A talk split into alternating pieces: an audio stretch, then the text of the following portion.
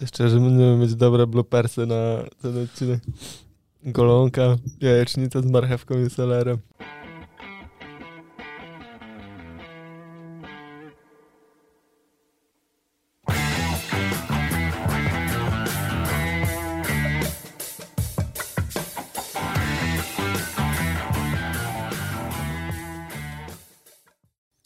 Dzień dobry fizjopasjonaci. Dzień dobry. Siema. Witamy Was w nowym roku 2021 e, i witamy Was również na siódmym odcinku podcastu. Jakiego? Fizjopaszyn na podsłuchu. Bardzo dobrze. Widzę, że jesteście przygotowani do dzisiejszego. A to jest Oczywiście. siódmy czy ósmy odcinek? Siódmy. Siódmy. Siódmy. Chyba siódmy. Zrobiłem mindfucka. Zrobiłeś mindfucka, no. Kto by E, to liczył? Moi drodzy, mieliśmy jak zwykle odzew od naszej społeczności i najbardziej mój ulubiony komentarz na YouTubie do tej pory ze wszystkich komentarzy ever w ogóle w internecie to komentarz Joanny, która napisała, że przyszła y, ze Spotify'a zobaczyć swoją czapkę Kuba, nie? O, Z poprze- przy poprzednim odcinku. I eksplodowała jej głowa, bo pozamieniała nasze głosy generalnie. co ty gadasz? I czy w sensie, że myślała, że jestem tobą? Tak, tak, że nasze głosy są na odwrót, no i y, y, rzeczywistość się zweryfikowała i teraz musi z tym żyć, tak to skomentowała, więc, więc mam nadzieję, Joanno, że dobrze ci się żyje z tą, z tą nową informacją. No i przy okazji fajnie się nas słucha, więc to zawsze miło przeczytać. Czy to są takie, wiesz, jakby em, odkąd nagrywamy podcast, to w moim życiu dzieją się takie różne dziwne rzeczy, że na przykład przechodzę koło łazienki w nocy, kąpie się Justyna i słyszę swój głos, nie? Mhm. Uchylam drzwi, patrzę, a Justyna leży w wannie i na telefonie ogląda świąteczny odcinek podcastu. I mówię, co ty robisz? A Ona tak na mnie patrzy i tak, wysiedziałeś w tej czapce? Wiesz, i pierwsza myśl. nie? To tak, także, ale tak swoją drogą zastanawiam się, czy, ym, czy to, że ktoś zamienił nasze głosy, to powinienem odebrać, o, powinienem odebrać jako komplement, czy jako obelgę, jak myślisz? I Nie tak samo wiem. ty. Znaczy ja uważam, że ty masz dobry głos, nie? Więc poza tym też nie wiem, jak to jest nie mieć wady wymowy, nie? Więc Chciałeś się przekonać chociaż Więc- przez chwilę. no, dokładnie. No Dobrze. ale to często w życiu takie rzeczy się dzieją, jak ja e, jako dzieciak słuchałem rapsów, zaczynałem słuchać rapsów, jeszcze wtedy dostęp do internetów nie był tak powszechny jak No. dzisiaj, czyli dawno, dawno temu. I jak później Wiecie, że ja zobaczyłem... kiedyś miałem w chacie komputer, który nie miał dostępu do internetu. Ja też No miałem ja takie. też. No, myślałem, że już nie mieliście. Nie. No i jak później zobaczyłem niektórych raperów yy, i tak sobie ich umiejscowiłem w kontekście głosów, których słuchałem No, no, na no. co dzień, to było okej. No. Czyli wychodzi na to, że jesteśmy takimi raperami, Kuba, współczesnymi. Ja jakoś to dźwignę. Jakoś dwie. to już Zubelga. Nie, nie, nie, ja też lubię czasem. Dobrze. E, Maciek do nas pisze. Czy możemy podesłać materiały na temat kompanii cukrowej, o którym opowiadaliśmy na którymś tam z odcinków? Nie wiem, czy to na poprzednim nawet, czy nie? Nie, chyba na piątym? Chyba na piątym. No. To nie było na Christmasie.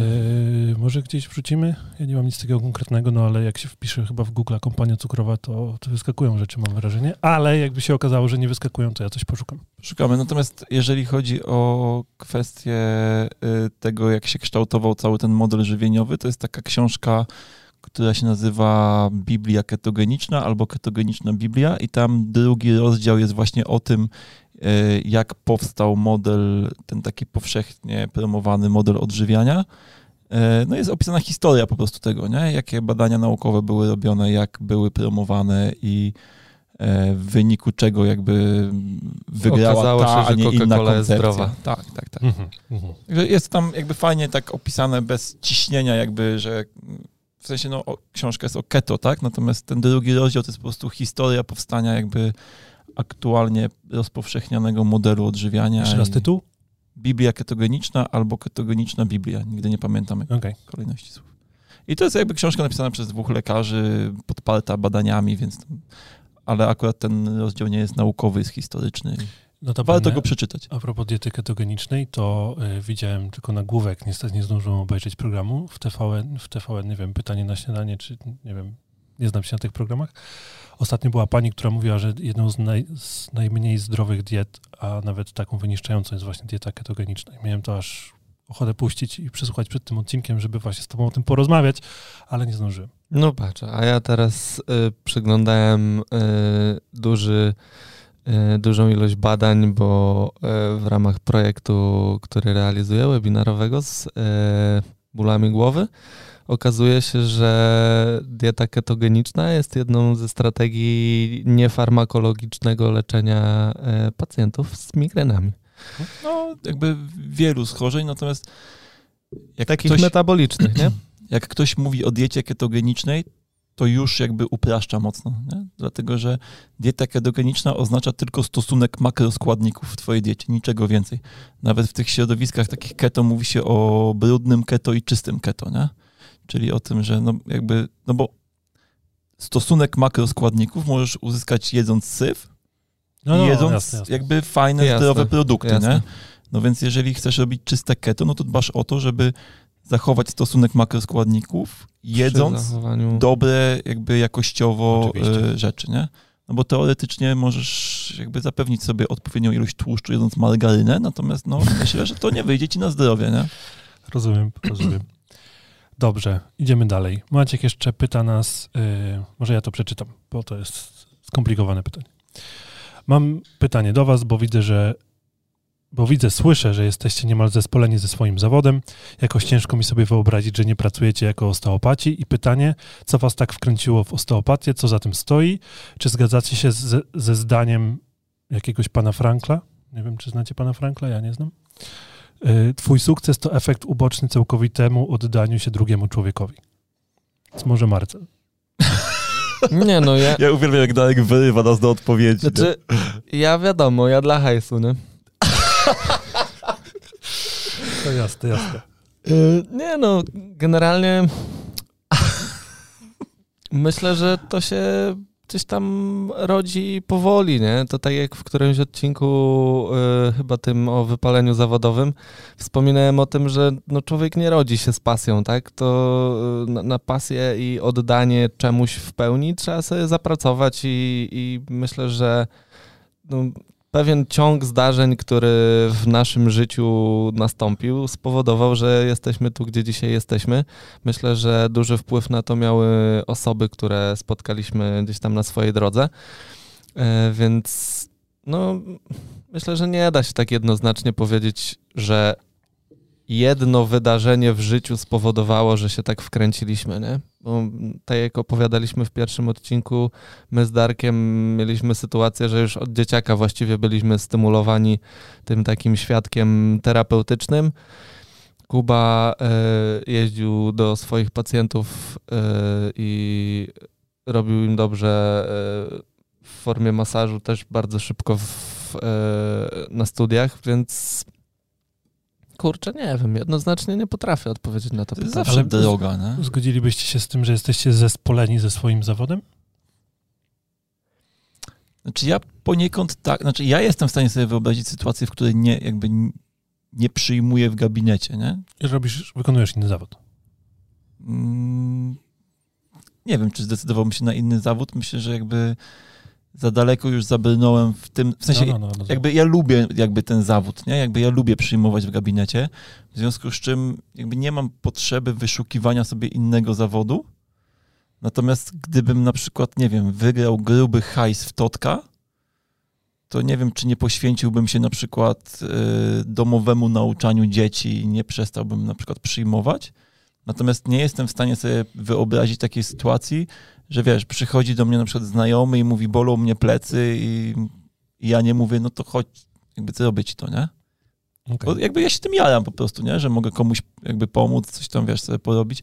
Także y, w tym sensie uważam, że już jestem sklejony, nie? Że, że jak kogoś boli głowa, no to mam ochotę go chwycić za miednicę, nie? Okej, okej. Zamiennicy konkretne.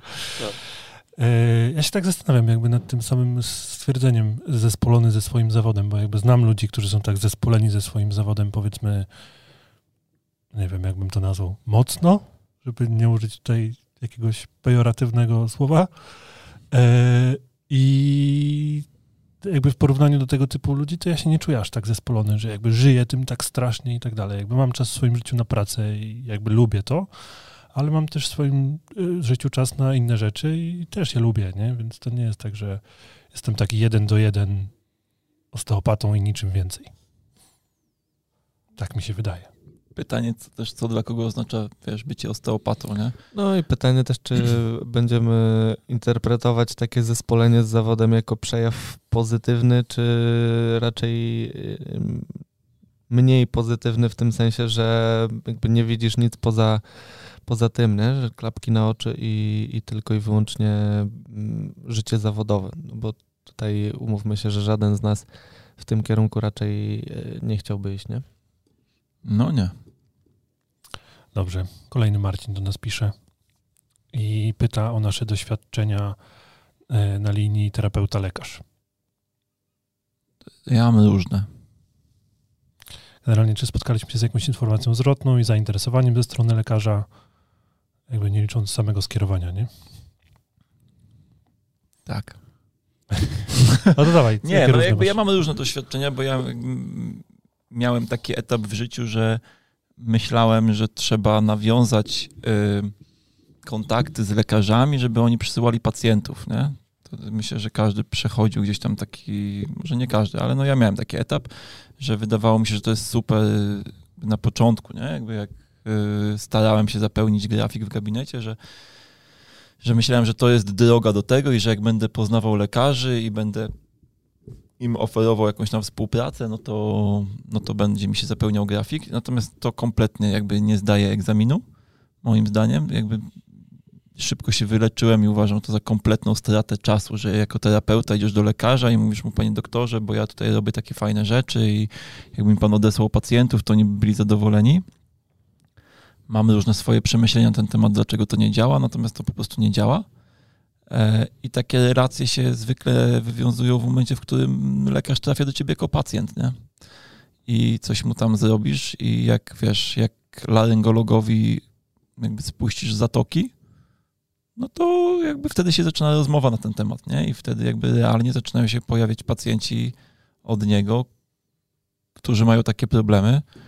Tak samo jak, y, wiesz, zrobisz coś y, pediatrze, która potem przyprowadzi do ciebie, to jakby u mnie tak było, nie? Przyjdzie do ciebie ze swoją wnuczką, której jakby pomożesz, no to dopiero wtedy od tego pediatry zaczynają jakby trafiać do ciebie pacjenci, no bo musisz, nie można tego jakby, w życiu też jest potrzebne trochę szczęścia, nie? Jak, jak dużo pracujesz i jakby przerabiasz dużą ilość pacjentów, no to prędzej czy później trafią do ciebie jacyś lekarze. I jeżeli pokażesz im się wtedy w gabinecie z profesjonalnej strony, a jeszcze w dodatku im pomożesz, no to oni zaczynają jakby się do ciebie przekonywać i widzieć jakby sens w tym, co robisz, a jeszcze jeśli to są lekarze, którzy są jakkolwiek zainteresowani kwestiami zdrowia, no bo dla mnie jakby praca lekarza nie wiąże się konkretnie ze zdrowiem, tylko z rozwiązywaniem jakichś problemów chorobowych, Natomiast jeśli to jest ktoś, kto jest zainteresowany czymś jakby poza jakby chorobami, z którymi pracuje na co dzień, no to zaczynasz z nim nawiązywać jakby fajne rozmowy, dyskusje i na tej podstawie jakby przekonywać go do siebie, nie? budować jakieś tam zaufanie. No ja się pod tym podpiszę. Myślę, że doświadczenia mam w tej kwestii podobne, natomiast chciałbym was przestrzec przed jedną rzeczą, która e, jest taka dość nagminna. Jeżeli już ten lekarz trafi do waszego gabinetu, to jakby nie dajcie się w pewien sposób... Mm, zmanipulować tej sytuacji i nie podchodźcie do tego lekarza w żaden inny sposób e, no, niż dokładnie. do y, każdego pacjenta, z którym pracujecie. Nie? nie starajcie się udowodnić temu lekarzowi, że co to my nie jesteśmy tutaj. Generalnie mm, jest takie przeświadczenie, że język y, anatomii może nas uratować w kontakcie z lekarzem. Natomiast niejednokrotnie spotkaliśmy się z taką sytuacją w naszych gabinetach, że mm, ten język anatomii no, też nie był tym językiem, który pozwalał nam się z lekarzem porozumieć. Nie? Więc pamiętajmy o tym, że lekarze są kształceni w zupełnie innym modelu niż my. I jeżeli lekarz dostrzega w y, kontekście profilaktyki zdrowotnej czy leczenia jakichś problemów miejsce dla terapeuty, to on prędzej czy później tych pacjentów do takiego terapeuty sprawdzonego, którego najczęściej sam sprawdzi, odeślę, nie? Natomiast nie, nie stresujcie się jakoś nadmiernie, jak już ten lekarz do was trafi, że, że trzeba tutaj nie wiadomo jaką usługę wykonać, żeby ten lekarz no, był zaopatrzony inaczej niż każdy inny pacjent, nie?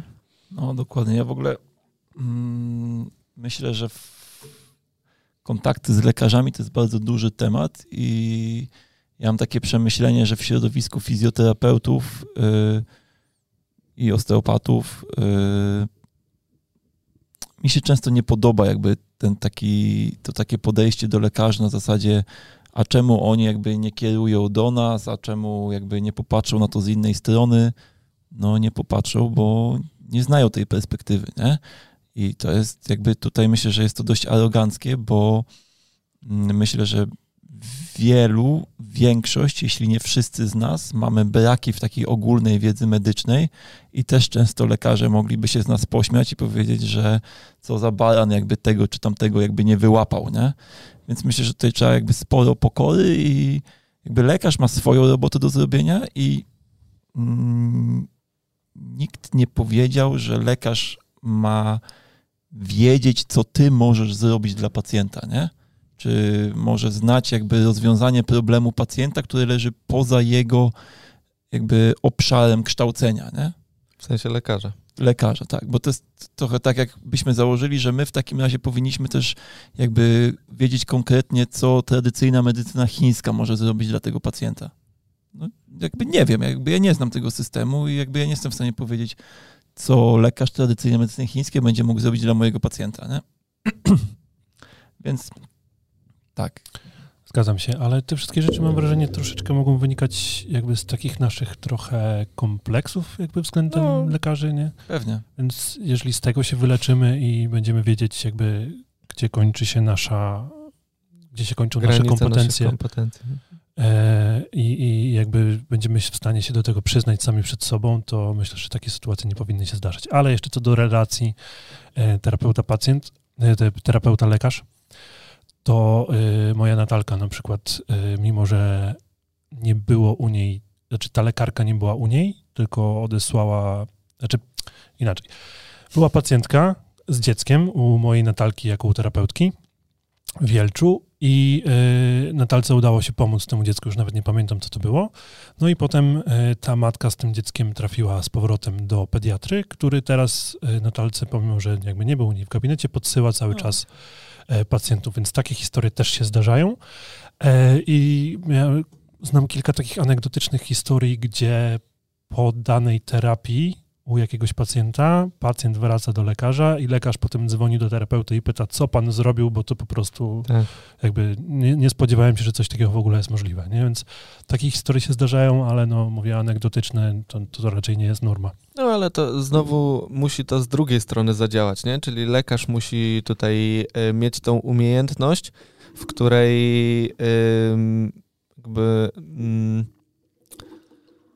no, będzie chciał się dowiedzieć, z perspektywy terapeutycznej, co tam się zadziało, a większość lekarzy nie chce się do, dowiedzieć, bo to jest dla nich troszkę uniżanie mm, swojej pozycji, jeżeli dzwonię do eee. terapeuty. Czy ja no. wiem, jakby nie wiem, czy bym to widział w kontekście uniżania, tylko...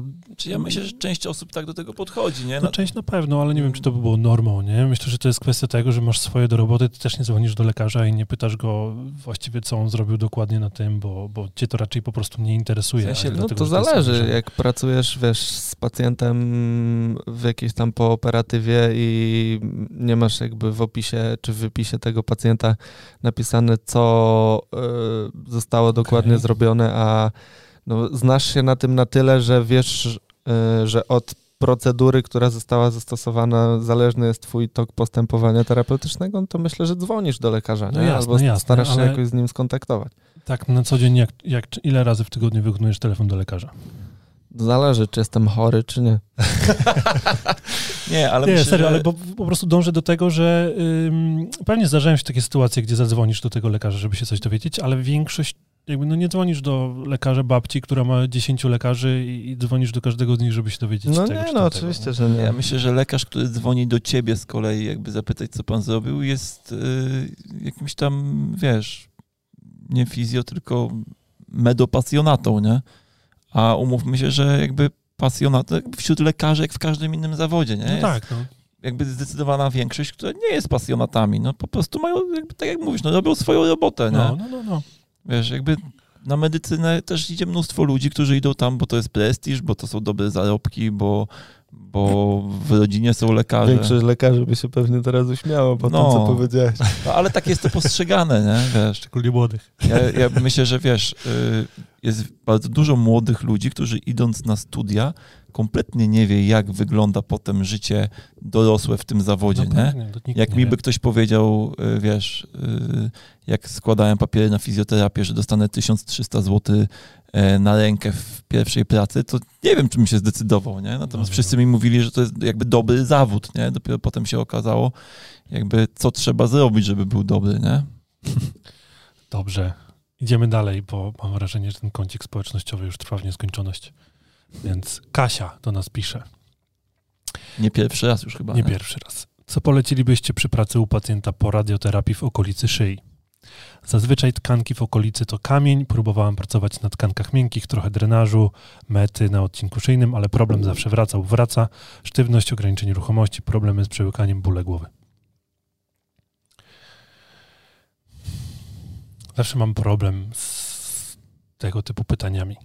Tak, ale chyba wiem, jak na nie odpowiedzieć. Teraz mi przyszło do głowy taka odpowiedź, że jeżeli to jest pacjent po radioterapii, no to tam są zmiany tkankowe. To jest jakby postrzegamy to w, jakby w kategorii patologii, nie? No bo jest tkanka zmieniona i nie ma jakby mm, pewności, że jesteś w stanie odwrócić tą zmianę, która tam zaszła. W To związku z czym pracujesz na tym, co masz po prostu, nie? I nie możesz założyć, że będziesz w stanie temu pacjentowi. Ja myślę, że to jest często e, powód ogromnej frustracji e, fizjoterapeutów, że my zakładamy, że każdemu pacjentowi jesteśmy w stanie pomóc i że każdego pacjenta, na przykład po radioterapii, jesteśmy w stanie przywrócić do stanu sprzed, a tak po prostu nie jest.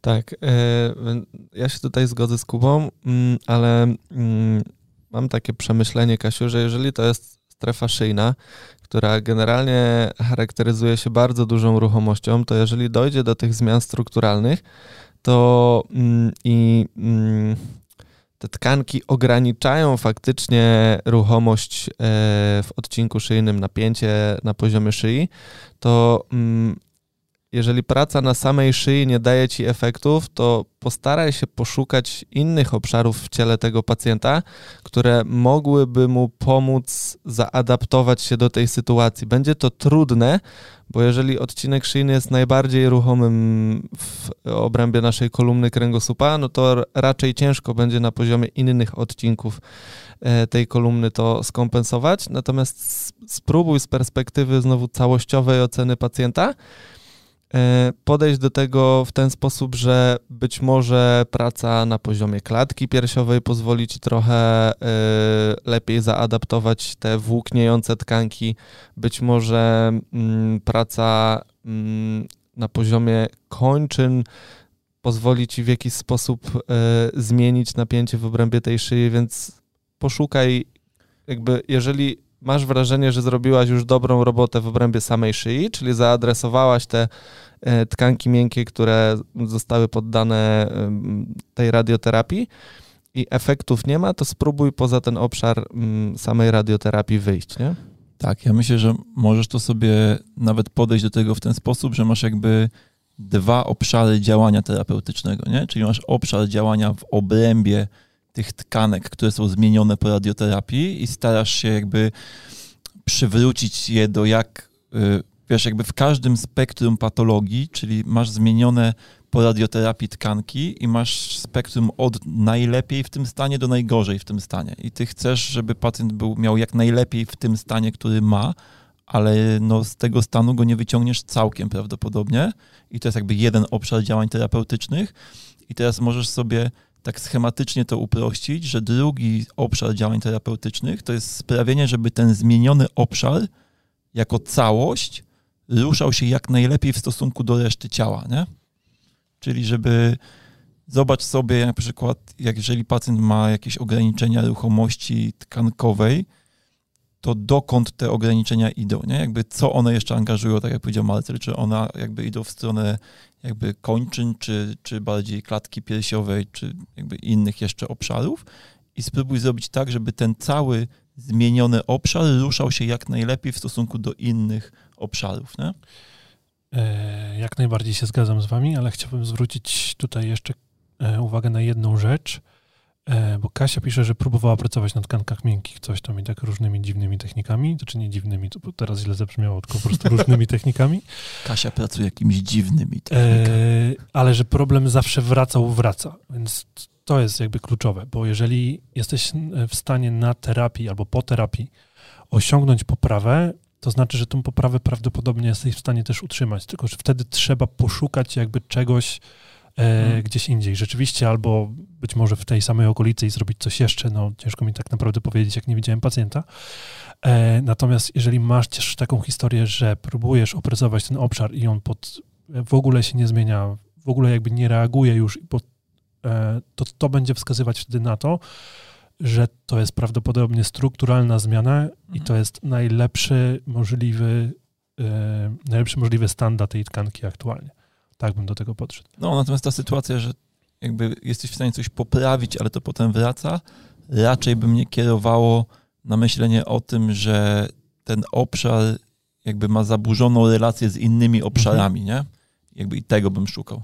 Czyli ty poprawiasz jakby tą relację na chwilę, ale nie jesteś w stanie jej utrzymać, bo raczej ciężko się spodziewać tego, że w czasie terapii znacząco wpływasz na jakość tkanek w tym obszarze, tych zmienionych, i one za chwilę wracają do swojej mhm. poprzedniej formy. Raczej bym się zastanawiał nad tym, Co jaka jeszcze? jest relacja tego obszaru zmienionego z innymi obszarami. Dobrze. Już? Zielone okay. światło? Idziemy dalej? Si. Let's go. Eee, drugie pytanie Kasi. E, pamięta, że kiedy, aha, jak dużą odpowiedzialność za powodzenie w terapii bierzemy na siebie. Pamięta, że kiedyś Patryk Sobotka powiedział, pewnie trochę przekręci, że on nie pracuje z ludźmi, którzy przychodząc na terapię nie są gotowi na zmianę swojego życia. Czy powinniśmy tyle wymagać od pacjenta? Zmiana nawyków żywieniowych, pracy, aktywności ruchowej to duże przedsięwzięcie. Super, jak pacjent chce popracować nad sobą, jednak bardzo rzadko spotykała się z, tak, z takimi pacjentami w swojej praktyce. Znaczy, ja mam tutaj takie przemyślenie, że mm, generalnie mm, jasne, każdy z nas jako terapeuta ustala granice y, czy tok, y, formę postępowania, którą chciałby w swoim gabinecie y, prowadzić. I dla mnie praca z pacjentem to zawsze jest y, w pewnym sensie umowa między mną a pacjentem, tak? Czyli ja pacjenta informuję, jakie mm, widzę przedsięwzięcia z jego strony, żeby jego stan zdrowia w perspektywie długoterminowej się poprawił.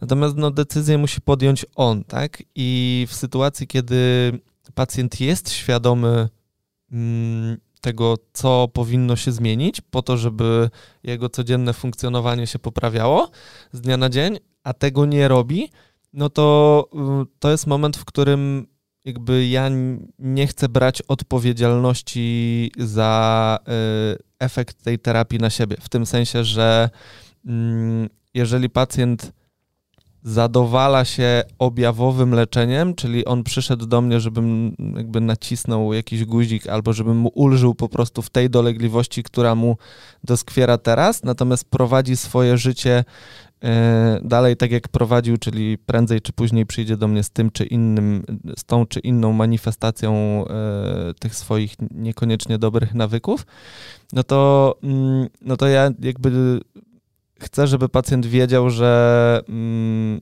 jakby ja nie biorę odpowiedzialności wtedy za to. I Patryk, z tego co wiem, faktycznie mm, tak podchodzi do, do swojej pracy i no ja, ja to szanuję w pewnym sensie, bo ja też największą satysfakcję z pracy z pacjentem mam wtedy, kiedy widzę, że udało mi się zmienić coś w nastawieniu pacjenta, w jego codziennym życiu Czyli dla mnie miarą terapii nie jest to, że pacjent przyszedł do mnie z bólem pleców i przestały go boleć plecy, jeśli on nadal jakby nie ma żadnej aktywności, je beznadziejnie, jara szlugi i tak dalej, i tak dalej. Tylko w sytuacji, kiedy moje mm, działania i próba uświadomienia tego pacjenta realnie zmieniły jego podejście do życia i udało mu się wyeliminować te czynniki, które wpływały po prostu na niego źle. To mi przynosi największą satysfakcję. Się wydaje, że to jest kwestia postawienia jakby swoich granic tam, gdzie chcemy je po prostu mieć. Bo ja na przykład nie mam problemu z tym, żeby pracować z pacjentami, którzy przychodzą e, jakby w cudzysłowie po pigułkę, jakby to nie jest mój ulubiony typ pacjentów, natomiast ja im to rzeczywiście komunikuję, nie? że ja jestem w stanie zrobić dla pana tyle i tyle i jeżeli pan nie zmieni tego czy tego, no to, to, to będzie pan tu do mnie przychodził. E, jeżeli pacjent jakby jest chętny na to, to ja podchodzę do tego, że jeżeli ja mu nie pomogę, no to być może inny terapeuta mu właśnie odmówi zupełnie, więc fajnie, żeby chociaż tyle można było mu pomóc. E, natomiast rzeczywiście rozumiem takie podejście, nie? Że jeżeli masz e, ograniczoną liczbę godzin w gabinecie, czyli ograniczoną liczbę pacjentów, których przyjmujesz, to chcesz jakby swoje działania zmaksymalizować na to, żeby zrobić jak najwięcej, powiedzmy, dobra dla, dla, dla ludzi, którzy do ciebie przychodzą, więc e, rozumiem, że, że część osób może nie chcieć przyjmować takich pacjentów. Tak jak tu zostało powiedziane, każdy musi postawić swoje granice. Nie? Chociaż zdarzyło mi się wyrzucić dwóch pacjentów tak w mojej całej chyba karierze. No, ja też miałem takie przypadki. Gdzie powiedziałem, że albo w jedną, albo w drugą, że to nie ma sensu po prostu dalej. U mnie, u mnie pamiętam, to była sytuacja, e, sytuacja jednego chłopaka, który przyszedł do mnie, właściwie nie wiedząc za bardzo po co do mnie przyszedł. Przysłała go mama, e, od wielu lat chodził po różnych terapeutach i nie udało się nikomu wpłynąć na jego dolegliwości, natomiast y, no, samo nastawienie tego chłopaka było mm, no, w moim odczuciu nie otwierało żadnej drogi do podjęcia współpracy terapeutycznej. Nie, nie chodzi tutaj o nastawienie, że mm, on, on, po prostu miał dobry fan z tej sytuacji, w której się znalazł jakby u mnie w gabinecie i tego, że mm, w pewnym sensie może przetestować kolejnego terapeutę, mhm. E, natomiast nie widział w tym mm, żadnego no, pola na przemyślenia własne, nie? co on mógłby zrobić dla siebie i no, ja w związku z tym nie widziałem tutaj żadnej płaszczyzny współpracy z tym chłopakiem i niestety Rozumiem. się pożegnaliśmy. Trudno. Dobra. I teraz uwaga, fanfary. Szkoda, że nie wiem, gdzie tam mamy fanfary na tych naszych padach. Próbujemy? Zaryzykuję? Zaryzykuj. Dobra. Już dalej Starczy. nie. Jesteś taki to szalony master, naprawdę. Tak. E, więc uwaga, fanfary. Rozwiązanie konkursu. No. Bo y, na poprzednim odcinku Marcel ogłosił konkurs tak. Zaraz przytoczę, jaki to był konkurs i kto wygrał i jak Ja mogę odpowiedź. tylko coś wtrącić, Oczywiście. bo ja się zadeklarowałem na tym świątecznym podcaście, że Kamil może do mnie zadzwonić i chciałem powiedzieć, że Kamil dzwonił, pogadaliśmy o, sobie. Tak? Tak. Okay, Bardzo super. fajny chłopak w ogóle. Mam nadzieję, że kiedyś z nim może, nie wiem, nawiążemy jakąś współpracę w e, obrębie Physio Passion. Bardzo jakby fajny, ambitny, młody człowiek. Ekstra. To ja bym chciał teraz, żeby Kamil napisał do nas jeszcze maila z e, informacją, czy rzeczywiście mu to pomogło, czy nie. Ciekawe. Tak, mieliśmy konkurs m, mm, tak troszkę e, spontanicznie w ostatnim odcinku zagaiłem odnośnie tego, że różne strefy w naszym ciele różnie reagują na siły ścinające i na siły kompresyjne. Ustaliliśmy, że mm, jakby na siły kompresyjne dobrze reaguje nasz kręgosłup.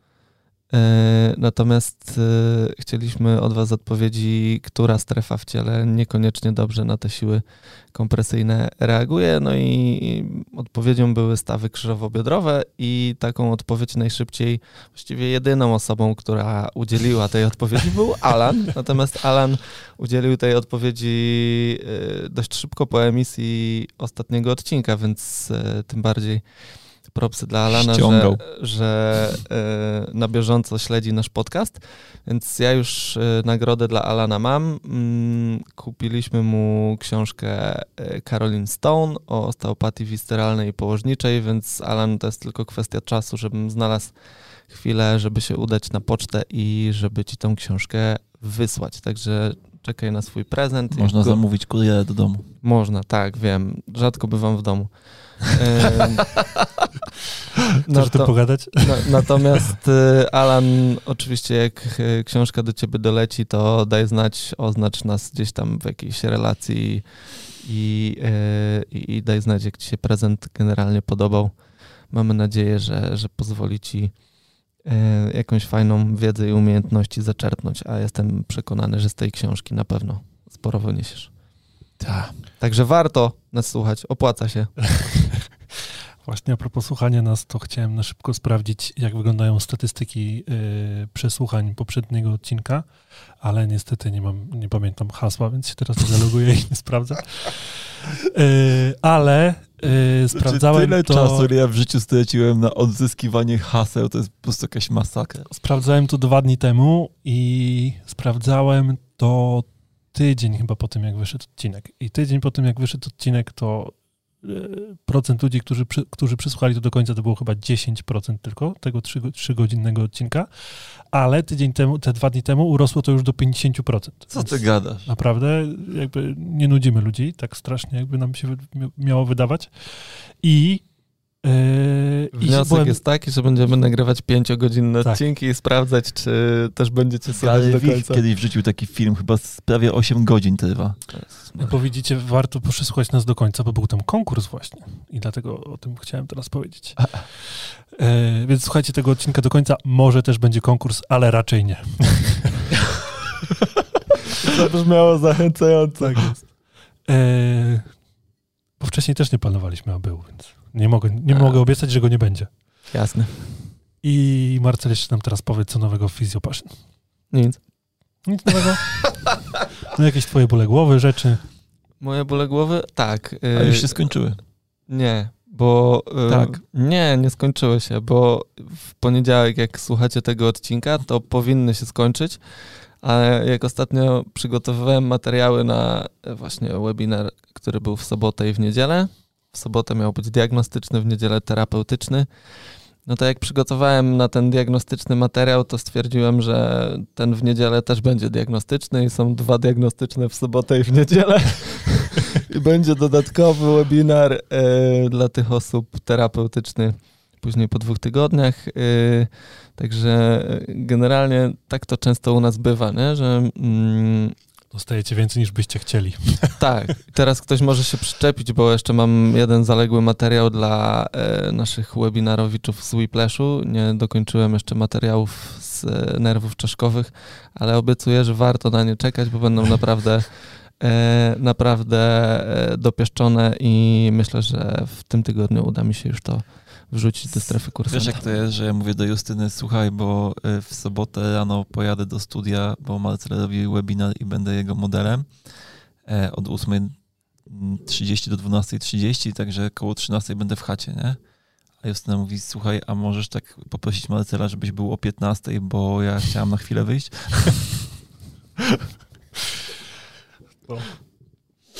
Eee, dobrze, no co?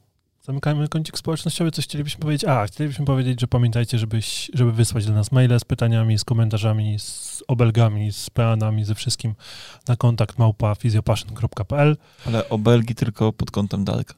Ja przyjmę obelgi. Najwyżej odbiję. O. Eee, I wybiłeś mnie z rytmu. Coś jeszcze Przepraszam. Aha, No nic. Facebook Physiopassion, Instagram Physiopassion, Spotify Physiopassion na, od, na podsłuchu, e, SoundCloud Physiopassion, gdzieś jeszcze? Nie, Google. Podcasts, wszędzie jesteśmy. Apple Podcast. Apple Podcasts, tak. Szukajcie nas wszędzie, wszędzie jesteśmy. Mamy być w końcu na TikToku, ale widzę, że e, ugrzęzło to. O Jezu, no ugrzęzło. Ale dobrze. Dobrze, to lecimy dalej.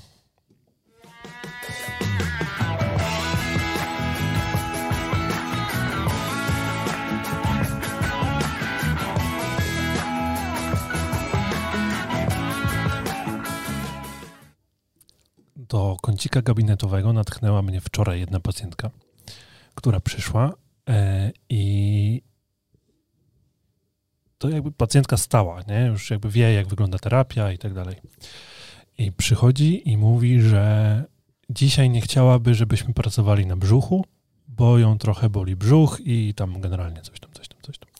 I chciałem najpierw mieć do Was pytanie, jak sobie, jakby, jak podchodzicie do takiego tematu? Kiedy pacjent zgłasza Wam, że nie chce, żebyście pracowali z danym obszarem. Często to są na przykład pacjenci, e, którzy mieli jakąś operację na szyi i tam lekarz im powiedział, że nie wolno ruszać w ogóle szyją i że, że nie życzy sobie w ogóle pracy na szyi, na przykład. Albo na brzuchu, albo na jakiejkolwiek innej tam strukturze, nie? Więc wasze podejście do tego.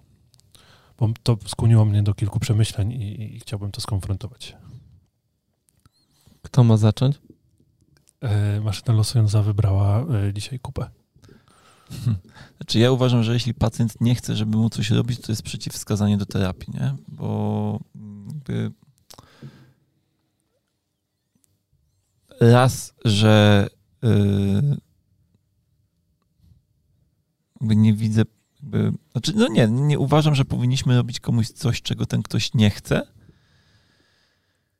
Z drugiej strony, jeśli jest to pacjent, który już cię zna i ma do ciebie zaufanie, to ja na przykład po badaniu takiego pacjenta, jeśli uznałbym, że no widzę zdecydowane wskazania do pracy na tym brzuchu, no to bym po prostu pacjentowi to zakomunikował, nie? że chciałbym popracować na tym brzuchu, że uważam, że jest taka potrzeba, że nie wiem, będę pracował bardzo delikatnie, że będę pracował bardzo powoli, że będziemy się cały czas ze sobą komunikować, że jeśli cokolwiek jest nie tak, to proszę mi powiedzieć. E, no i myślę, że to jest bardzo jakby taka indywidualna kwestia. Natomiast generalnie, jeśli koniec końców ktoś mi mówi nie, nie chcę, bo czuję, że to nie będzie dla mnie dobre, no to ja nie będę się tam pchał na siłę z rękami, nie? Absolutnie. No ja tu widzę dwie kwestie. Jeżeli pacjent mówi, że nie chce, żeby pracować w danej strefie, bo tak powiedział lekarz, to ja mm, staram się zbudować kontekst do tego, czyli dlaczego lekarz nie widzi mm, możliwości pracy w tym obszarze, czy są jakieś medyczne przeciwwskazania do tego, żeby w tym obszarze pracować. I jeżeli faktycznie takie są, no to ja nie podejmuję pracy w tym obszarze. Natomiast jeżeli, tak jak Kuba powiedział, są wręcz wskazania do tego, tak, bo często na przykład po jakimś tam zabiegu operacyjnym no, lekarz chce, żeby ta strefa była przez dłuższy czas odciążona, żebyśmy tam nic z nią nie robili, natomiast y, jeżeli my tej strefy nie zastymulujemy, no to z naszej perspektywy znowu będzie to pewien proces gojenia, rehabilitacji czy mm, jakby dochodzenia do zdrowia przez pacjenta, będzie ten okres wydłużać, nie? I tutaj pojawia się znowu dysonans między tym, mm, gdzie jest granica pracy lekarza z tym pacjentem w kontekście na przykład zabiegu operacyjnego, a gdzie pojawia się miejsce dla fizjoterapeuty. Nie? To jakby to jest ten temat. Więc jeżeli widzę medyczne przeciwwskazania do pracy z danym obszarem, to po prostu tam nie pracuję. A druga kwestia jest taka, że jeżeli przychodzi do mnie pacjent i mówi, że jakby boli go brzuch i nie chce, żeby z nim pracować, a ja w swoim badaniu znajduję wskazania do tego, żeby tam pracować, no to nie widzę też przeciwwskazań do tego, żeby zaadresować brzuch, nie dotykając brzucha. Tak? Więc y, to jest taka kwestia, y, gdzie y, no, czasem będziemy musieli troszkę wyjść z tej naszej granicy y, czy strefy komfortu terapeutycznej, gdzie wszystko musimy bezpośrednio, tu muszę włożyć ręce, to muszę poprawić, to muszę zmienić Pracować z brzuchem, każdą inną okolicą można w sposób bardzo pośredni, więc wówczas pewnie taką drogę pracy bym wybrał. Poza tym jest też tak, tylko jedno zdanie, jest też tak, że jak y, już zostaniemy przy tym przykładzie brzucha, nie? że ten pacjent jakby nie czuje się fajnie z brzuchem i nie chce, żeby go dotykać, to jak popracujesz dookoła, to bardzo prawdopodobne, że pod koniec terapii już bez problemu będziesz mógł popracować z tym brzuchem, bo on już też będzie się czuł inaczej, nie? Przy takim pacjencie mamy jakby kilka możliwości, nie? Jakby kilka scenariuszy może być, e, może się pojawić, bo przychodzi do nas pacjent, który mówi, że nie chce, żeby pracować z brzuchem, a jakby my nie widzimy potrzeby pracować z brzuchem, więc jakby nie ma tematu, nie? Kompletnie. Z druga taka sytuacja, gdzie e, jakby warto by było z tym brzuchem popracować, ale mamy możliwość przepracowania tego jakby powiedzmy z dystansu, że tak powiem, e, czyli złapię za jakąś inną okolicę i pośrednio mam na celu wpłynięcie na ten brzuch. I to też jest jakby, to nie jest problem.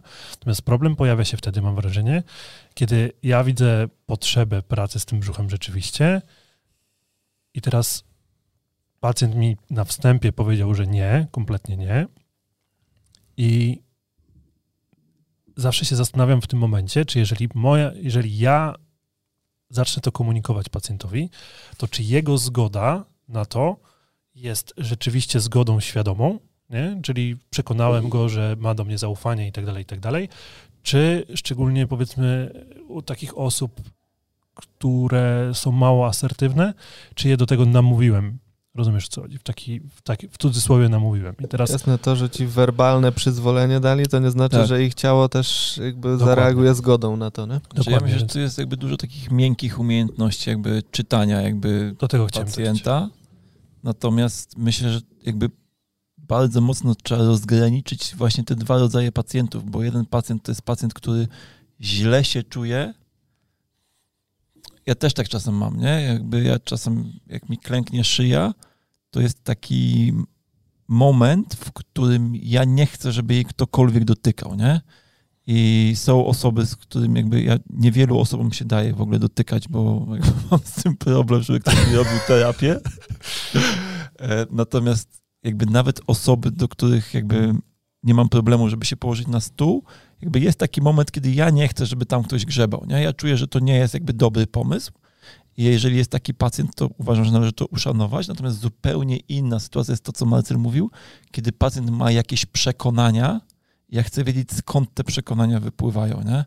Zresztą to się bardzo ładnie wpasuje e, w nasz główny temat odcinka dzisiaj, nie? że pacjent ma przekonania na jakiś temat, bo ktoś mu postawił jakąś tam diagnozę i on uważa, że no właśnie, lekarz mu powiedział, że nie należy tego dotykać, no tylko, że lekarz nie wie, czym my się zajmujemy, nie? Więc... Okej, okay, ale jakby pomijmy ten, ten aspekt, gdzie, gdzie tam rzeczywiście jest jakieś przeciwwskazanie, czego nie ma, czy tam ten, tylko jakby przeświadczenie pacjenta, że nie powinniśmy dotykać tej okolicy. Nie? I teraz e, to, do czego ja chciałem właśnie zmierzyć z tym, z tym tematem, to jest to, że musimy troszeczkę nauczyć się czytać ludzi, tego, czy jeżeli mówią, że tak, zgodzili się jednak, żeby tam pogrzebać trochę w tym brzuchu, to czy to jest ich rzeczywiste przyzwolenie świadome i, i jakby z wyboru, czy to jest trochę tak, że czują się pod ścianą, bo autorytet w danej dziedzinie E, jeżeli tak jesteśmy postrzegani przez tego danego pacjenta, powiedział im, że trzeba zrobić to czy tamto. Nie? A no. takie sytuacje, jeżeli będzie to ta druga opcja, są o tyle niebezpieczne, że jeżeli cokolwiek miałoby pójść nie tak, pacjent się poczuje gorzej albo coś tam, to będzie chował, powiedzmy w cudzysłowie, urazę do nas, a to może się jakby przerodzić w bardzo wiele historii. Nie, no bądźcie ostrożni w takiej sytuacji, bo, bo bardzo często pacjent po takim epizodzie poczuje się gorzej. Nie? Reakcje pozabiegowe w sytuacji, kiedy układ nerwowy jest już wstępnie gdzieś tam na poziomie różnych ośrodków autonomicznych zaangażowany, to reaktywność na różnego rodzaju bodźce, które wygenerujecie w tym niechcianym obszarze, może być mocno e, wyolbrzymiona względem no to sytuacji jest normalnej. jakby mocno stresująca sytuacja, nie? że ktoś ci robi coś, czego ty de facto nie chcesz. Nie? Dokładnie. Nie mówiąc o tym, że osoby mało asertywne, które się na to zgodzą, bardzo często mają problem ze swoim brakiem asertywności i dla nich to jest kolejny stres, że znowu jakby nie byłem asertywny, nie? Znowu jakby zgodziłem się na coś, czego nie chciałem, nie? Plus trzeba spojrzeć na to, że y, na to jeszcze w taki sposób, że jeżeli nie jestem w stanie zmienić przekonań, jego, przekonań mojego pacjenta do tego, że to jest jednak dobry pomysł, żeby zajrzeć do tego brzucha, a on się mimo wszystko na to zgodzi, to to jest idealne warunki do tego, żeby wywołać efekt nocebo. Mhm. To jest po prostu 100% efekt nocebo w tym momencie. Więc myślę, że warto, warto zwrócić sobie na to uwagę. Świetny temat w kąciku gabinetowym. Fajnie, że udało tak. nam się drugi I... raz kącik gabinetowy zrobić. Nieprawda, nieprawda. No, w każdym odcinku. Poza poprzednim, chyba. No, z dwa razy nam Ja mam taki jakiś kącik gabinetowy. suchar prowadzącego, że Da, nocebo dawaj, to nie, Karol. Że, no, czekaj. dokładnie, Karol. No. Że nocebo to nie jest placebo nocą. Długo się zastanawiałem, czy go pocisnąć, ale stwierdziłem, że Myślę, że było warto. w nowym było roku warto. Wszyscy się uśmiali. Słychać. suchar się należy. Dobrze. To idziemy dalej. Zapiłem.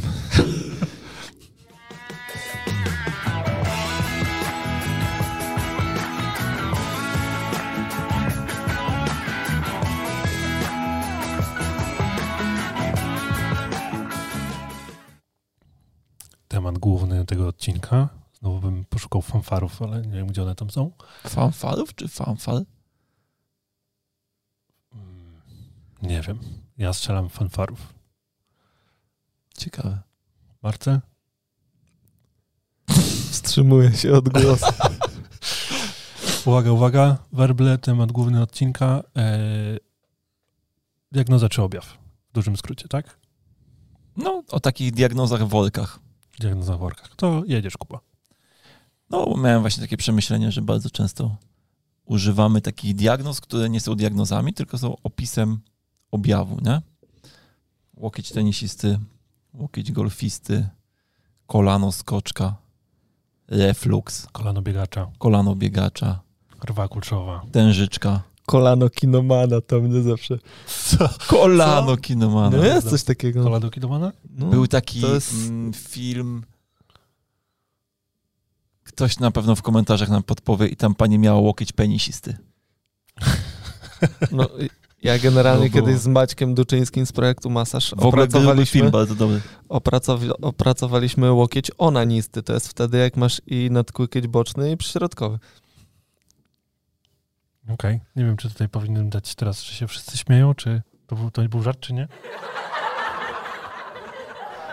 Sam Znaczy- sobie dam. Sam sobie dam. Eee, także o tężyczka, nie wiem, czy już mówiłem. Tak, tężyczka mówię. Zespół kulszowa, Bo, jakby, bo mnie też skłoniło do tego to, że jakby znajomy do mnie napisał na y, wiadomość na Facebooku, y, czy mógłbym mu podpowiedzieć, co można zrobić z, z zespołem korzeniowym. No i jakby nie mogłem mu powiedzieć, co można zrobić z zespołem korzeniowym, bo to jest jakby kolejny worek, nie? No i to możemy sobie rozwinąć ten temat. No okej. Bo, dobra, widzę, że ja muszę go rozwinąć. No nie wiem, w którym Nie, kierunku chcesz W sensie zabrać. takim, no nie wiem, to kierunek to zaraz się pewnie wyłoni, nie? Bo, e, bo jakby pacjenci przychodzą z takim przekonaniem, że dostali diagnozę. Jest, co może mi pan poradzić na łokieć tenisisty, nie? Z czym jakby łokieć tenisisty mówi mi tylko, że go boli po zewnętrznej stronie łokcia, nie? Jakby nic więcej mi to nie mówi. No właśnie się zastanawiam, czy łokieć tenisisty to nie jest tak naprawdę zapalenie przyczepów? Standard, znaczy Jakby- teoretycznie tak. no właśnie o to mi chodzi, że- zwykle każdy pacjent, który ma ból łokcia po zewnętrznej stronie, ma przychodzić Tak. z napisanym, że Ale- ma łokieć tenisisty. to myślę, powinniśmy rozgraniczyć, bo są rzeczywiście jakby diagnozy, które są zbiorem objawów tylko i wyłącznie, Mhm. a są też jakby Diagnozy, które są nadużywane. diagnozy, które są nadużywane. Tak. I wydaje mi się, że ten łokieć tenisisty, bo to jest zapalenie tych em, przyczepów mięśniowych, to jest akurat konkretną diagnozą, która jest nadużywana do każdego bólu, tak jak mówisz, po... po Czyli każdy po tego typu objaw jest diagnozowany jako Tak. łokieć tenisisty. Ból to, pięty, ostroga. Tak, Tak, o, tego typu często- rzeczy, dokładnie. a z kolei te drugie, o których mówiłeś, to takie, które są typowo objawem, jakby opisem objawu, no to jest na przykład reflux, nie? Reflux, Pacjent ma reflux, rwa jakby to ci nic nie mówi, bo jakby ja sam jakby padłem ofiarą leczenia refluxu, zanim zgłębiłem temat, bo jakby nie zawsze miałem tak, że jak był jakiś temat, to go zgłębiałem, to jakby od jakiegoś czasu tak mam. Natomiast jakby też miałem taki okres w życiu, że po prostu jakby z tłumem sobie szedłem w różnych rzeczach i tak było z moim refluksem i jakby zastanawiałem się, jakby tam trochę próbowałem coś z dietą.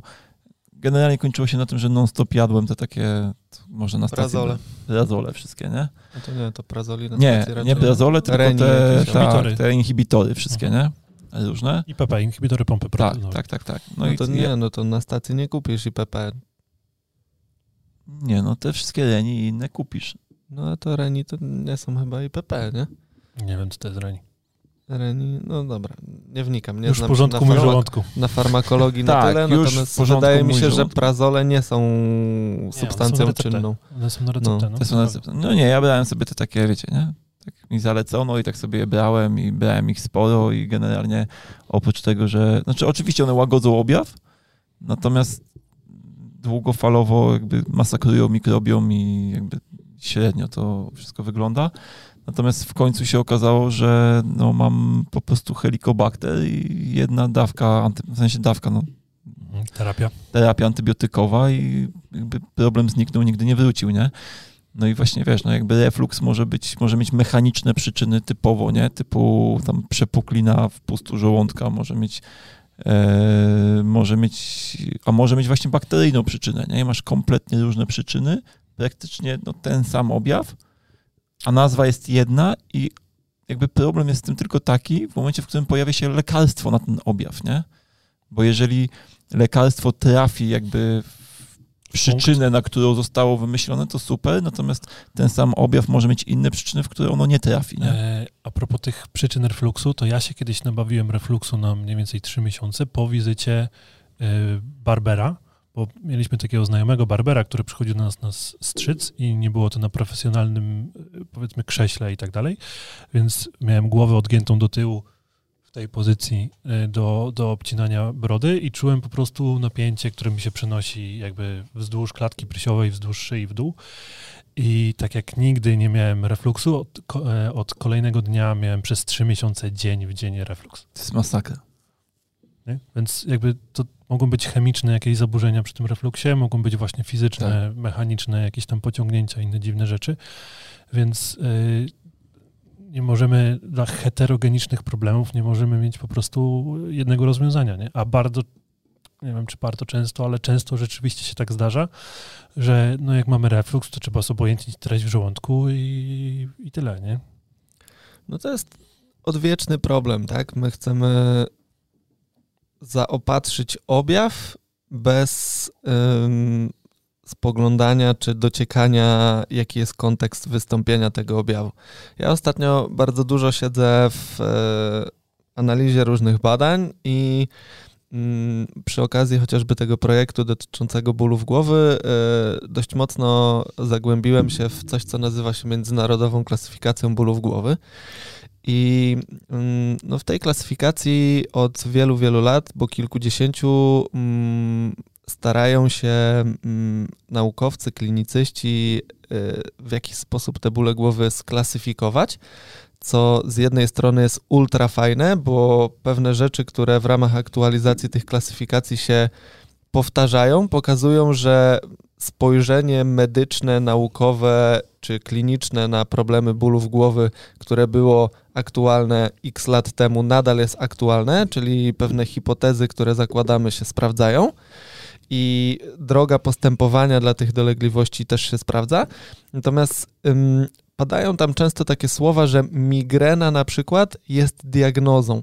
Ja uważam, że migrena nie jest diagnozą, jest tylko fenotypowym opisem charakterystyki dolegliwości pacjenta, bo w obrębie migreny znowu mamy osoby, które mają migrenę o takiej charakterystyce, a przyjdzie kolejny migrenik, będzie miał zupełnie inną charakterystykę swoich dolegliwości, tak? Pomijając y, już to, że ta migrena w ramach klasyfikacji ma kilka podgrup, nie, nie chcę w to wchodzić jakby zbyt głęboko, więc moim zdaniem problem leży w miejscu y, czy w obszarze nie przykładania się do właściwego wywiadu i budowania historii chorobowej pacjenta, bo jeżeli my mamy po pierwsze wiedzę z zakresu diagnostyki różnicowej, czyli jeżeli wiemy, że refluks jest takim i takim objawem, ale wiemy, z czym możemy ten refluks różnicować, to wiemy, jakie pytania zadać pacjentowi, żeby pewne ścieżki wykluczyć, a pewne ścieżki pozostawić w toku naszego e, stawiania hipotezy diagnostycznej. Natomiast jeżeli my z założenia na dzień dobry mamy pacjenta z refluksem i pierwsze, co nam przychodzi do głowy, to zobojętnienie jakby treści żołądkowej, tak, soku żołądkowego, no to dla mnie to jest spore niedopatrzenie, jeśli chodzi o diagnostykę tego pacjenta. I myślę, że y, tutaj kwestia tego, o czym, Kuby kwestia tego, o czym Kuba powiedział, dotyczy właśnie tych pacjentów, którzy mają postawioną diagnozę bez tak naprawdę diagnozowania tego pacjenta. No tak. Weź zobacz, ile się musisz jakby nagadać z pacjentem migrenowym, żeby się dowiedzieć, co mu jest. W sensie, mhm. ile jest aspektów, o które musisz zapytać, nie? jakby cykliczność, długość, jakby występujące dodatkowo objawy, jakby, wiesz, czynniki nasilające, czynniki łagodzące, nie? Ile musisz zadać pytań po tym, jak słyszysz, że ktoś ma migreny, nie? Żeby się zorientować w ogóle, z czym ten pacjent do ciebie przyszedł i z jakiej strony to ugryźć. I widzę, że się zbierasz, ale e, co, tak jak, ale wracając na chwilę do refluksu, zobaczcie, jakie są czasem proste rzeczy, jak ktoś mówi, że ma refluks i pytasz go o to, jakby kiedy go ma i na przykład pacjent mówi, że tylko w nocy albo tylko jak leży, nie? Czyli masz jakby, typ, jakby ewidentne połączenie jakby z pozycją ciała, nie? Więc wiesz już, że to nie jest jakby stricte na chemicznym poziomie, no bo jest ewidentne połączenie jakby objawu z pozycją ciała, w związku z czym widzisz, że jest tutaj coś, co prawdopodobnie będzie do pracy dla ciebie, nie? Jakby zaczynasz widzieć pole do pracy dla siebie. No tak, tylko z perspektywy czasu może być tak, że ten posturalny mechanizm, który tutaj przywołałeś, może wpływać na to, jak chemicznie Oczywiście. ten no układ pokarmowy będzie funkcjonował. Nie, no, Więc rama czasowa to jest Znowu kolejny, rama nie? czasowa wyznacza nam tutaj zupełnie inny tok w diagnozowaniu tego pacjenta. Tak, plus jakby z chemicznego punktu widzenia możesz mieć, jakby przez chemiczne procesy możesz mieć niezamkniętą zastawkę, która tak. ci po prostu, znaczy zastawkę, tam nie ma zastawki, no ale no, zastawka like. funkcjonalny, no. tak? Yy, ale coś chciałem powiedzieć Aha, a propos tej, tej, tej migreny i ty mówiłeś, że tam trzeba zadać milion pytań dodatkowych, to często zdarzają się pacjenci, na pewno też takich macie, którzy przychodzą do gabinetu, mówią, e, że mają migrenę i wy zadajecie, zadajecie dodatkowe pytania i oni są w szoku, że jakby, że wy nie wiecie, co to jest migrena. Wiecie o co chodzi? Nie? No tak. Że on ma konkretną diagnozę migreny, Często są pacjenci, którzy mówią, że mają migrenę i pada pierwsze pytanie i, i jak boli ta głowa, w sensie gdzie lokalizuje się ból. No i pacjent mówi, że właściwie boli go cała głowa i go tak rozpiera i jakby ma wrażenie dużego ucisku na głowie, to jakby w tym momencie najczęściej już pada hasło, że to nie jest migrena, nie? Więc umówmy się, że postępowanie czy profilaktyczne, czy mm, związane z napadem, czy epizodem e, bólu głowy, przypadku bólu napięciowego, który właśnie opisałem, a migreny jest y, no, mocno odmienne, nie? Mhm. A y, umówmy się też, że pacjenci migrenowi w ramach postępowania farmakologicznego chociażby też będą reagować na zupełnie inne leki. Czy to będą pacjenci, którzy mają migrenę z aurą, bez aury. Tutaj właśnie klasyfikacja pokazuje, że zupełnie inne grupy leków y, wpływają na tych pacjentów, nie? No ale generalnie gruby temat, Co więc... dalej jakby skłania nas ku temu, że to jest po prostu heterogeniczny problem z różnych przyczyn. No oczywiście, oczywiście. I też y, oprócz tego, że wiele przyczyn, to y, jakby różne czynniki mogą być tymi determinującymi, nie? bo u jednego pacjenta e, z migreną większy wpływ na występowanie epizodu będzie miał na przykład aspekt żywieniowy, a u innych pacjentów będzie to na przykład kwestia e, tego, że zaniedbał sobie mm, temat snu i e, tutaj na tej płaszczyźnie się nie regeneruje, tak? Bo no. wciąż różne przyczyny. Tak. No tak. Że wszystko jest ok pod warunkiem właśnie, że nie wymyślamy jakiegoś mm, albo jednego leku, złotego standardu. Złote, albo złotego standardu postępowania z migreną, albo z refluksem, no, no, albo z tężyczką. Nie, że tylko leku, nie? To dotyczy też naszego nie, nie, mówię też o, właśnie o procedurach postępowania też, nie? O jakichś tam mm, procedurach terapeutycznych również, no nie? To jest jakby kompletna bzdura po prostu, nie? Znaczy, ja tutaj podkreślę, że w moim odczuciu to jest ważne, że my mm, próbujemy zbudować pewien tok postępowania terapeutycznego dla mm, tej grupy, którą mamy dobrze scharakteryzowaną, jeśli chodzi o różne cechy mm, w ramach występowania tych dolegliwości, bo jeżeli mówimy na przykład... Jeśli znamy mechanizm. Y, no, weźmy na przykład y, problem mm, problemy stopy, nie? gdzie mamy typowe takie kwestie, na przykład, nie wiem, zapalenie rozcięgna podeszwowego, o którym mówimy, które nie jest zapaleniem, jest problemem degeneracyjnym, tak? Tam nie ma jakby komórek zapalnych w ramach przebiegu takiego problemu, więc samo mówienie, że jest to zapalenie rozcięgna podeszwowego jest już jakby mm, lapsusem i nadużyciem, nie? Jest po prostu no chyba, błędną jest, diagnozą. Chyba, że jest ewidentne zapalenie rozcięgna. Mm, co masz na myśli, jest ewidentne zapalenie rozcięgna? No, że jakbyś zrobił tam badanie pod kątem jakby... Histochemiczne? Histochemiczne No to tego. badania histochemiczne problemów nazywanych zapaleniem rozcięgna podeszwowego pokazują, że rozcięgno podeszwowe na problem przeciążenia mechanicznego nie reaguje zapaleniem, tylko degeneracją, więc zamiast okay, komórek okay. zapalnych masz tam jakby zwyrodnienie po prostu ci się pojawia, tak? Okej. Okay, I teraz no, pytanie. No dobra, no nieważne. Teraz y, ja jakby rozumiem, że rozcięgno jako tkanka łączna może jakby Ulec zareagować zapaleniu, tylko, no. y, natomiast w większości tak nie jest.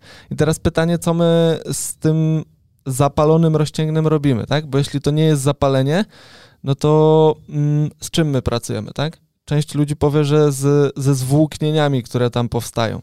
Teraz, czy my mamy jakiś wpływ na zwłóknienia w tym sensie, że jak się tkanka przebudowała, to czy nasz bodziec mechaniczny jest wystarczający do tego, żeby ją mechanicznie przywrócić z powrotem, nie? I mm, to, do czego dążę w ramach tej wypowiedzi, to to, żebyście starali się raczej zrozumieć mechanizmy prowadzące do wystąpienia danych objawów, bo objaw sam w sobie jest tylko wskazówką, natomiast dopóki nie ustalimy, co z perspektywy fizjologii się zadziało, no to ciężko nam będzie w jakiś sposób to odwrócić, modulować, zmieniać. Więc y, ja bardzo, bardzo, bardzo myślę, że te wszystkie materiały, które tworzymy, dlatego zazwyczaj są takie długie, bo no, my nie tworzymy materiałów na zasadzie 10 najlepszych technik na tendinopatię ścięgna Achillesa, tak? Jakby są pewne wskazania pokazujące, że takie, a nie inne formy treningu w takiej tendinopatii się sprawdzają najlepiej. Natomiast im bardziej rozumiemy mechanizmy, które są zaangażowane w tą tendinopatię, tym bardziej wyłaniają nam się scenariusze terapeutyczne, które jesteśmy w stanie z, zastosować. Więc spróbujmy budować sobie wiedzę na temat mechanizmów, dostrzegając w nich objawy, natomiast nie fokusujmy się na objawach, bo to prowadzi donikąd. Nie, no bo problem jest taki z naszego terapeutycznego punktu widzenia, że e, jeżeli mamy 10 najlepszych technik na tendinopatię, czy na, na cokolwiek tam innego, to wtedy mamy taki powiedzmy strzał z shotguna, nie? Czy gdzie po prostu próbujemy strzelać względnie na oślep, nie celując do niczego, ale mamy tak szerokie działanie, Licząc, że może, że, na coś że może akurat trafimy w problem, nie? Natomiast jeżeli znamy mechanizmy, to jest bardziej taki strzał snajperski, że tam jest problem, rozwiąże ten problem i to powinno dać takie, takie yy, oczekiwane efekty. Nie? W ogóle kwestia właśnie tych jakby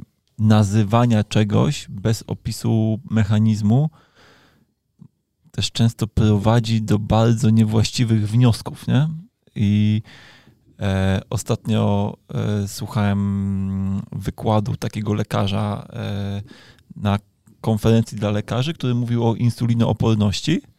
Jakby mega jakby mi się spodobało to, e, ten, ten jego wykład, który powiedział, że generalnie w jego rozumieniu insulinooporność nie istnieje, że nie ma czegoś takiego, nie?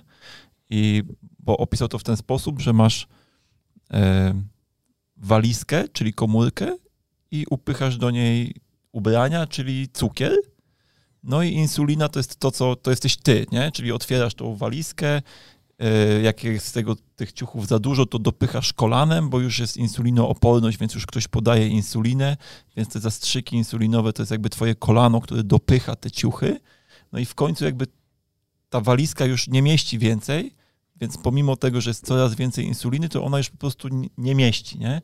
I on mówi, nie ma problemu z komórką i nie ma problemu z tobą, czyli z insuliną i nie ma problemu z relacją między komórką a tą insuliną, jest tylko po prostu fizycznie skończyło się miejsce, nie? Problem z cukrem. Jest problem z zbyt, ze zbyt dużą ilością cukru, natomiast nazwanie tego problemu insulinoopornością jakby sugeruje coś, w związku z czym skłania nas do konkretnego działania terapeutycznego, nie? które no, w tym przypadku jest jakby jego zdaniem błędne. I, no, i takich przykładów byśmy pewnie wyszukali sobie Pewnie. jeszcze trochę. nie? Natomiast e, chciałbym troszeczkę stanąć w obronie takich diagnoz, Mhm. e, bo one dobrze działają na pacjenta. W sensie takim, że jeżeli przychodzisz, znaczy I mogą, tak i nie. i tak i nie, ale mogą dobrze zadziałać na pacjenta. Jeżeli przychodzisz do lekarza, nie wiesz, co ci jest i jakby masz zbudowany lęk wokół tego, że dzieją się jakieś tam rzeczy, to dobrze jest usłyszeć od kogoś, że jest to znany problem, są, mamy na to diagnozę, mamy na to, e, wiesz, mamy na to jakieś tam postępowanie. Na przykład jak e, mi się zaczęły różne dziwne autoimmunologiczne problemy, to jak się dowiedziałem, że to jest sarkoidoza, to objawy mi zeszły. Nie? Wcześniej, dopóki nie dostałem diagnozy, to cały czas miałem objawy na jakimś tam poziomie, pomimo tego, że wiem, jak to funkcjonuje, wiem coś o tych problemach autoimmunologicznych i tak dalej. Natomiast jak w końcu dostałem diagnozę, to zrzuciło mi to em, objawy. Na zupełnie. szczęście nie wszyscy są takimi psychosomatykami jak ty. Tak, no, ale szczęście. Ale dużo ludzi, wbrew pozorom. Dużo. Nie, no to jakby zawsze, jakby, wiesz, ja, to, to wszystko ma swoje miejsce, nie? Wszystko ma swoje miejsce i wszystko jest też kwestią jakby tego, jak to podajemy i jak i komu. No i znowu jakby, jakby te miękkie umiejętności, nie? To jest tak jak w, w psychiatrii jest taki trend, jest część jakby psychiatrów, którzy twierdzą, że choroby psychiczne nie istnieją. I ta teza jest zbudowana na tym, że To są psychiatrzy? Ja myślałem, że Walter McCon tylko tak mówi. E, Nie, są tacy psychiatrzy, którzy tak, tak twierdzą, nie? E, że choroba psychiczna nie istnieje, ponieważ mm, na przykład schizofrenia ma tak szerokie spektrum i jakby pacjenci ze schizofrenią, nawet konkretnego typu, tak bardzo mogą się od siebie różnić, że nie powinniśmy tego nazywać jedną nazwą. No i ja rozumiem jakby, no bo to jest trochę to, o czym my To mówimy, jest dokładnie to, o czym mówimy. No. ale z drugiej strony, no jakoś się w tym trzeba poruszać, w związku z czym i trzeba się ze sobą komunikować, w związku z czym no, potrzebujemy nadać temu jakąś nazwę. Nie, no te Więc- klasyfikacje są potrzebne koniec końców, nie? Więc ja, jeżeli ktoś na przykład mówi, że nie, nie, nie, jakby to jest tak jakby powiedzieć, że migren nie ma, nie? W sensie ja rozumiem jakby o co ci chodzi, że migren nie ma, no bo jest zbyt szerokie spektrum, żeby nazwać to jedną nazwą, ale to jakby jeśli uważasz, że nie powinniśmy używać tej nazwy, to podaj mi inny sposób komunikacji, nie? Ja uważam, że powinniśmy zostawić sobie tą komunikację, tylko nadawać jej kontekst, nie? Podam tutaj jeszcze jeden przykład, jak jesteśmy przy tej migrenie, bo mm, jeżeli słyszę diagnozę migrena jako pacjent, to mam poczucie, że choruję na coś, tak? Mhm. Jakby choruję na migrenę. I z punktu widzenia mm, tego pacjenta jest to raczej w sensie mm, to, że wiem na co choruję jest pozytywne, ale to, że choruję raczej jest takie Mhm. no, mało sympatyczne, nie? Natomiast okazuje się, że w toku mm, dzisiejszego zrozumienia migreny ym, naukowcy zaczynają wysnuwać taką hipotezę, że migrena była w toku ewolucji takim em, mechanizmem adaptacyjnym, który zwiększał e, szanse na mm, jakby utrzymanie e, nie tyle gatunku, co no jakby zwiększał twoje szanse jako osobnika na to, że będziesz w stanie mm, no jakby w ramach reprodukcji zachować jakby no, gatunek ogólnie, ale że jakby twoja linia będzie się y, rozwijać, nie? Czyli nie przetrwają najsilniejsi, czyli tylko Ale ci, którzy... mechanizm? Mi, migrena miała mi w tym pomóc? Tak, To bo musisz rozwinąć. Tak, koniecznie. migrena generalnie Chyba jest... sobie wykupię ten jego webinar. Migrena nie można. Migrena jest y, problemem metabolicznym, czyli y, jakby jest to problem z energetyką y, na poziomie naszego mózgu, więc migrena jako objaw jest mechanizmem y, obronnym, czy też y, inaczej. Objawy, które poprzedzają migrenę są sygnałem ostrzegawczym, że już na poziomie tej energetyki mózgu jest problem. E, I w momencie, kiedy powstaje migrena, to ta migrena jest takim czymś, co ma spowodować, że ty jako osobnik będziesz oszczędzał energię, Odpoczniesz. odpoczniesz i predysponuje cię do zachowań, które y, metabolicznie będą dla ciebie jakby korzystne, czyli zyskasz dzięki temu energię. no tak, nie? głupio by było, żeby cię migrena złapała na polowaniu. No. Więc, więc z perspektywy y, spojrzenia na to, ten, gdy spojrzymy na to w ten sposób, migrena okazuje się, że jest czymś, co mm, no, można by powiedzieć, że jest pozytywnym przejawem, tak? No, no, rozumiem. Ale no, z perspektywy pacjenta no, raczej nie będzie tak odebrane. I y, w dobie jakby naszego tempa życia w dniu dzisiejszym, no dlatego mamy 15%, 15% zapadalność w populacji na migrenę, bo no, nasz układ nerwowy nie jest w pewnym sensie dostosowany do czasów, w których przyszło nam żyć, nie? Więc ten mechanizm obronny pojawia się po prostu częściej. I koniec końców skłania mnie to do takiego przemyślenia, że jakby pacjent myśli, że jest chory, bo ma migrenę, tak? I on sobie myśli, że to jest negatywne, natomiast fokusuje to jego codzienne życie na chorobie, tak? a nie na Mhm. tym, co do tej choroby go predysponuje Mhm. i gdzie on tą chorobę powinien zaopatrzyć, nie? Więc to jest kwestia ogóle mam- zrozumienia tematu tak. po prostu. Ale jeszcze a propos tych No. ewolucyjnych przemyśleń, to y, zawsze lubię takie rozminki. I kiedyś się zastanawiałem nad tym, bo wiecie, ból jest jakby informacją. Nie? No jasne. Jest informacją, więc im większy ból, tym większy, większe bicie na alarm. I zawsze mnie zastanawiało, dlaczego zęby tak Bo, bolą. Dlaczego akurat, jak zapytacie większość ludzi, no tak, jaki bo, był największy ból, to jest ból zęba. To jest tak proste w końcu, jakby tak. mnie to natchnęło, że jakby twój układ pokarmowy, nie? Jak nie jesteś w stanie czegoś rozgryźć, to po prostu umierasz, Umierasz, bo, bo nie, nie masz, jesz. Bo nie jesz, Tak. nie? Dlatego ból zęba jest takim bólem, no... No, ale jest- myślę, że z perspektywy anatomicznej to chyba też jakby ma odzwierciedlenie w gęstości zaopatrzenia nerwowego. No tak, nie? ale to właśnie... Ale ta suwa- gęstość ta gęstość No skąd jasne, się wzięła, skąd się nie? wzięła. Właśnie. No, ale ja w ogóle mam takie przemyślenia po właśnie tych skolioz, skolioz migren i z tego, że możemy wysnuć taki wniosek, że jakby ta zapadalność jest wysoka, bo jakby jesteśmy niedostosowani do tempa, w którym, w których jakby wciska nas aktualny jakby rytm społeczny. Że ostatnio mam taką zajawkę na rozkminianie, jakby co w życiu można zwolnić, nie? Na różnych, e, na różnych poziomach że na przykład można sobie ćwiczyć oddech, żeby go zwolnić, nie? Że można na przykład... Można zwolnić się można zwolnić się z pracy. z pracy. Nie, no ale że wiesz, że na przykład możesz zwolnić na Możesz przykład wolniej jeździć autem. też, że możesz na przykład yy, Wolniej jeść. wolniej, w sensie rzadziej, nie? Robić Nie, jakby nawet Ale wolniej. wolniej, że ale, gryziesz, ale również wolniej, nie? Że jest jakby mega dużo takich małych rzeczy w życiu. Spać się nie da wolniej. spać się nie da wolniej, no. E, ale na przykład możesz, dla mnie na przykład, jeżeli ściszysz radio w aucie albo je wyłączysz, to też w pewnym sensie zwalniasz, Mniej bodźców. bo masz mniej bodźców, nie? No tak. Albo puścisz wolniejszą muzykę, nie? Wiesz o co chodzi? Mhm. Że jest, uważam, że jest mega dużo, jakby ja ostatnio to zwracam uwagę w swoim życiu, jest mega dużo takich aspektów, w których możesz zwolnić i uważam, że w sumie Te małe ma to, rzeczy. te małe rzeczy dają fajny, pozytywny efekt na twoje samopoczucie. No ja myślę, że kurczę, koniec końców takie przesłanie powinien dostać właściwie każdy pacjent, który do nas przychodzi, bo niezależnie od tego, czy to będzie łokieć tenisisty, czy to będzie rwa kulszowa, czy to będzie migrena, to właśnie te małe rzeczy są małe, nie? determinantami tego, że ten pacjent do nas przychodzi, nie? Więc y, to się często pacjentom wydaje takie błahe, nie?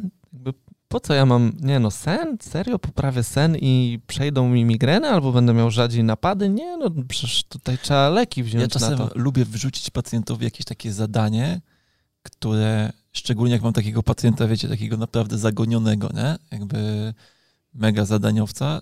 Billy Jaki- Gonzalez. Tak, jakieś takie małe zadanie, typu na przykład proszę się przez 10 minut dziennie skupić na oddechu. Nic więcej, nie? Tylko jakby To jest strasznie dużo.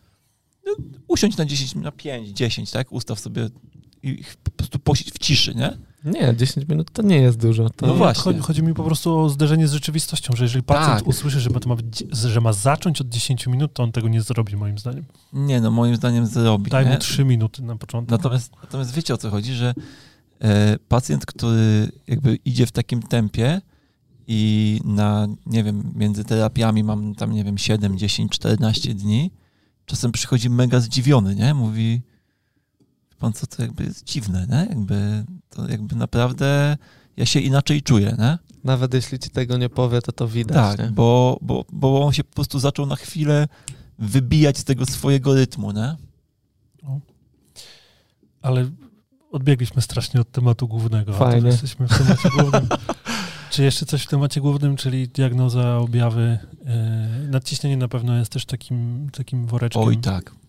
A, napisał do nas e, zaprzyjaźniony nasz lekarz kardiolog Marek e, odnośnie tego, co mówiłeś, że masz takiego kardiologa, który nie przepisuje żadnemu pacjentowi tabletek, No, tylko był zawsze, e, zawsze stara się to z perspektywy diety, to Marek, bardzo mi się podobała twoja odpowiedź, bo Marek napisał, że to znowu jest tak, jak my tutaj Mhm. często opowiadamy, nie? że jakby tak samo jak w naszym postępowaniu terapeutycznym czasami musimy wdrożyć farmakologię, leczenie chirurgiczne i tak dalej, i tak dalej, no to nie da się wszystkich pacjentów z nadciśnieniem wrzucić do worka pod tytułem leczmy wszystkich dietą i, i będzie super, nie?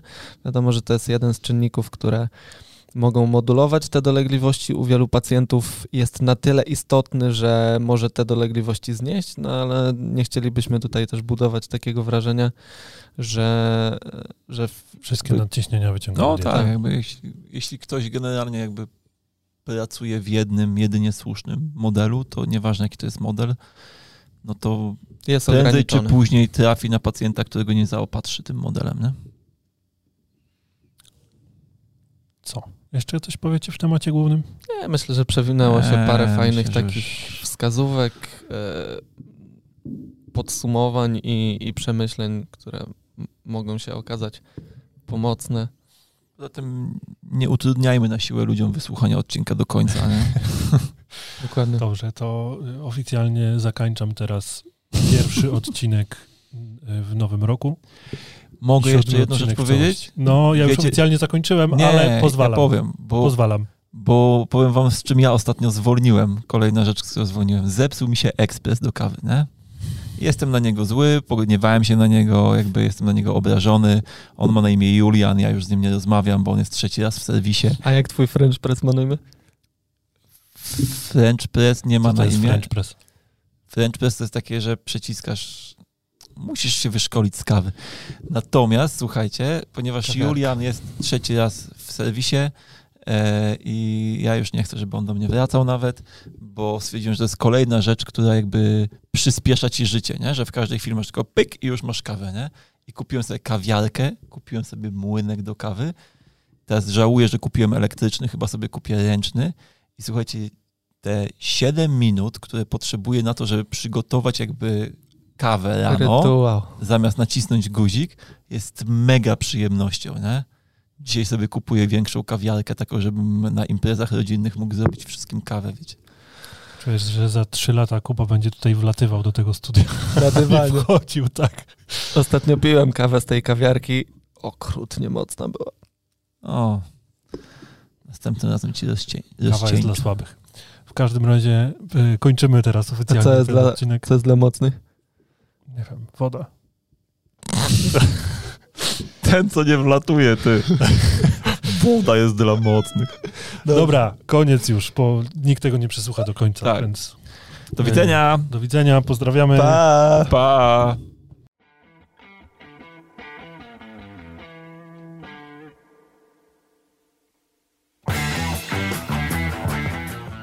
W sumie ważyłem się, 75 kg. Tak byłem zaskoczony, że tak dużo. No, był taki moment, że ważyłem 71, 72. Wtedy to był tak zwany okres Marcel, człowiek, który właśnie wyszedł z hospicjum.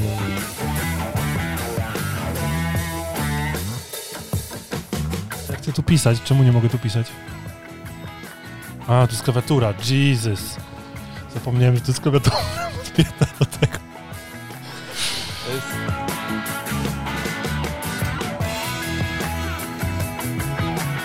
Czyli ty musisz tylko powiedzieć, co nowego w Fizjopaszyn albo w społeczności, że konkurs został rozwiązany z poprzedniego odcinka. Tylko to, przez cały podcast mam się nie odzywać. Nie. Tak.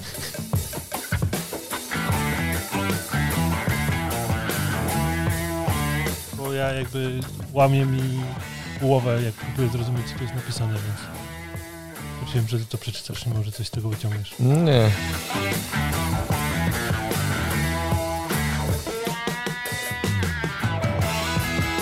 Stwierdziłem, że, że zrobię sobie wczoraj jeden przepis. Miały to, miały to być placuszki e, marchewkowo-selerowe i zrobiłem sobie do nich taki zajebisty dip orzeszków ziemnych. Takim z limonki. Dip wyszedł super. Natomiast e, chyba trochę za grubo wyszły pociachane marchewki i selery. No i tak papka na te placuszki. Tak trochę mało była papką, trochę bardziej warzywami. No i tak zacząłem wczoraj smażyć te placuszki. Tego ciasta wyszło tam 4-5 osobowe rodziny. Więc usmażyłem 6 placuszków. Zjadłem sobie wczoraj na kolację. A zresztą zrobiłem taką jajecznicę z marchewką i selerem, którą jadłem dzisiaj na śniadanie.